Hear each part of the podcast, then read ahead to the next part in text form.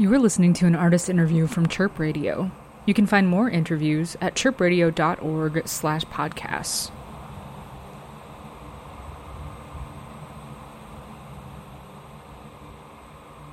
Hi, this is Mick, and you are listening to a Chirp Radio artist interview. I am on the line right now with Chicago local producer Zvrra. How are you doing today? Good, good, good, pretty good. Thanks for having me. Absolutely. So, first thing that I would like to know, where does your name come from? Um, it's it's really just um, it comes from Zora, which was a place in the Nintendo 64 game The Legend of Zelda: Ocarina of Time. So it was Zora originally, but then I was like, you know, I want to get a little creative. There's a bunch of Zoras, so I went with Zvrra. Rumor has it that you started your production career as a result of inspiration taken from Midnight Club. Is that wholly true? Yeah, that for the most part that's true. Uh, but I've always been tapped into music. It's just Midnight Club is really what you know taught me that I could make different types of electronic music and especially techno. Yeah, it kickstarted that. When that game first debuted, like almost every game, especially on the Dreamcast, had like a really bumping soundtrack, really hot techno, really hot rave tracks. Is that sort of what you're trying to recreate with your music? Because your music's seems to have like a very different mood to it than you know a lot of the game music that, as I understand, inspired it. You know, I, am inspired a lot by them, but it, it, really just depends on my mood. Like, you know, I have so many different like ideas for stuff, like just flowing all the time. Sometimes I do try to capture that early 2000s electronic vibe, uh, you know, kind of merge it just with a modern sound. It's like I, I really, I feel like I missed a lot of stuff in the 2000s and the the late 90s. Well, I'm 30 right now, so I kind of missed a lot of those things, you know, that someone maybe a little bit older would have caught. And so, like, I, I kind of feel like I'm, I'm making up for it while also innovating. Yeah, so what era of electronic dance music do you feel like you're most connected to right now? Probably the mid like the like the 2010s. Yeah, like 2010s techno. Yeah, about that and newer stuff pretty much. Oh, okay. Okay, so you feel you feel very contemporary. You feel like what's happening right now is kind of is kind of right where you belong. Yeah.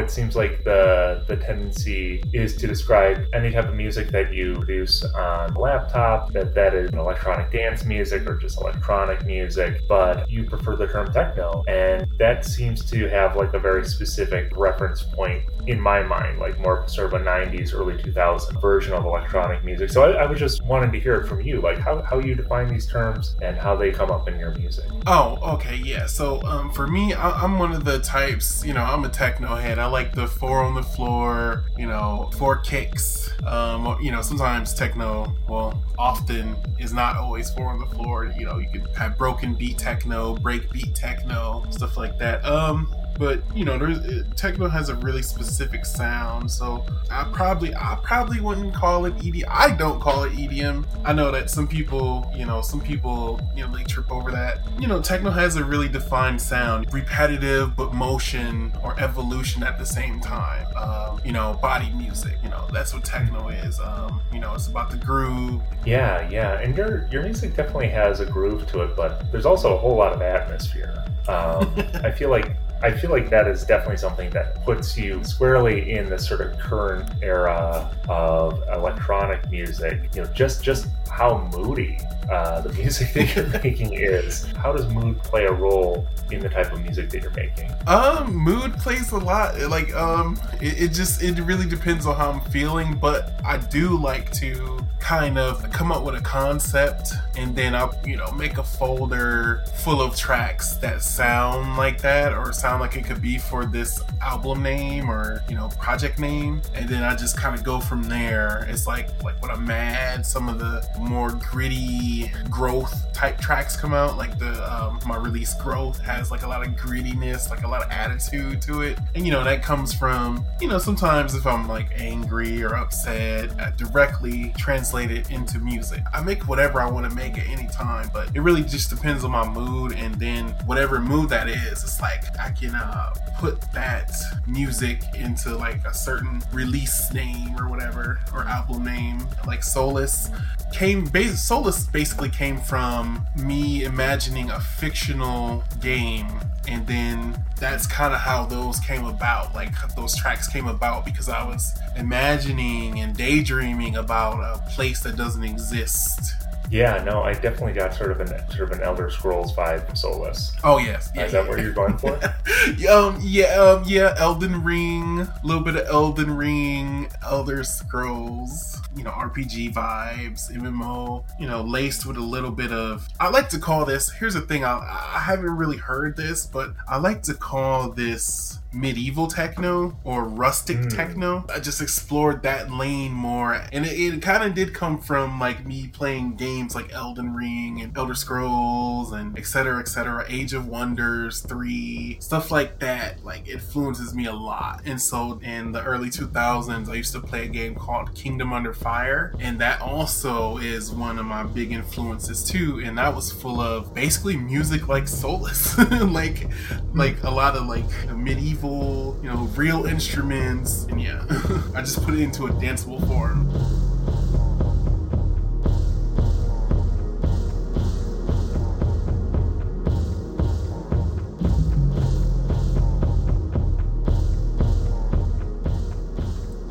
Something that occurred to me while I was listening to uh, Solus was that it would be very easy for someone to describe this as ambient. And I feel like ambient is a term that is getting thrown around maybe too much when it comes to electronic music. And I just wanted to get your take on that. You can define Solus as ambient techno. Is okay. some stuff ambient? I mean, ambient just in general too. Yeah, you can call it that. I, I don't mind that. That's pretty much what I was going for is ambient techno, tribal techno, and ambient ambient just in general. You know, I love ambient music, especially dark ambient music. You know, like people like Kammarheit, stuff like that. So okay, uh, um, so you endorse ambient music. Mm-hmm that's that's cool. Uh, I also enjoy ambient music. There just seems like there's maybe more of it now than ever, and um, I'm starting to see more angst directed at it on Twitter, which yeah, I finding. Yeah, yeah, I've been seeing. Yeah, I've been seeing that. it seems kind of out of out of proportion for what the music actually is. Like it's generally not like intrusive music. It's music that you kind of just put on and enjoy and sort of find your way through. But yeah, there are some people who have some real opinions on it on Twitter. yeah, I've, I've, I've, seen some. I, I don't. I, I always thought it was kind of a joke, and like people making fun of it, like just as a joke. But it's like, where, where, where did that come from? And I feel like maybe it's just because sometimes it ambient is such a you can do anything and make it and turn it into ambient. You know, like, it's very flexible. Yeah. Yeah, yeah. I feel like I feel like the most controversy that there was was calling people grifters for trying to describe their ambient music as having like some sort of a healing quality, which I don't know that I necessarily feel like needs to be like a whole discourse. I feel like there are definitely some people trying to dogpile some artists for claiming that their music could help people in in a variety of ways. Like there's tracks I listen to um, that I've made that kind of are supposed to put me in a certain state of mind. So, I mean, I, I call that healing too. So, you know, there's some tracks I listen to or that I make specifically to kind of wind down or kind of fall asleep or power nap or whatever, whatever. Like, so you know, uh, you know, stuff can have healing properties. There's, there's nothing wrong with that the discourse like that on that. It's like whatever. I don't care. All right, cool. Is there anything else that we didn't cover that you would want our audience to know about you or your music? Uh, yeah. You know what? Um, I, I just want to say a, a, few little couple things. So, um, I'm also a game developer, and uh, I'm working on my own games. The first one, you know, it's going to take a long time, but it will be released on Steam and Xbox and you know the PlayStation platform and Switch once it's done. But uh, yeah, I'm just I, that's kind of what I'm doing in the meantime when I'm not DJing or when I'm not producing. You know, I'm on Twitch live streaming me making my video game Dauntwood, which is a retro retro like first person shooter game. Like retro as in Dusk or or what kind of retro? Um like in the realm of Dusk, Doom, Project Warlock, uh Hexen, games like that. Ah, okay, yeah. Project Warlock is pretty is pretty badass. Yeah, that's that's uh that's really cool. You've been listening to a Chirp Radio artist interview. Again, this is Mick in conversation with Chicago local producer and game developer Zvrra. Thank you so much for your time today. Oh yeah, no doubt, no doubt. Thanks for having me. This was awesome.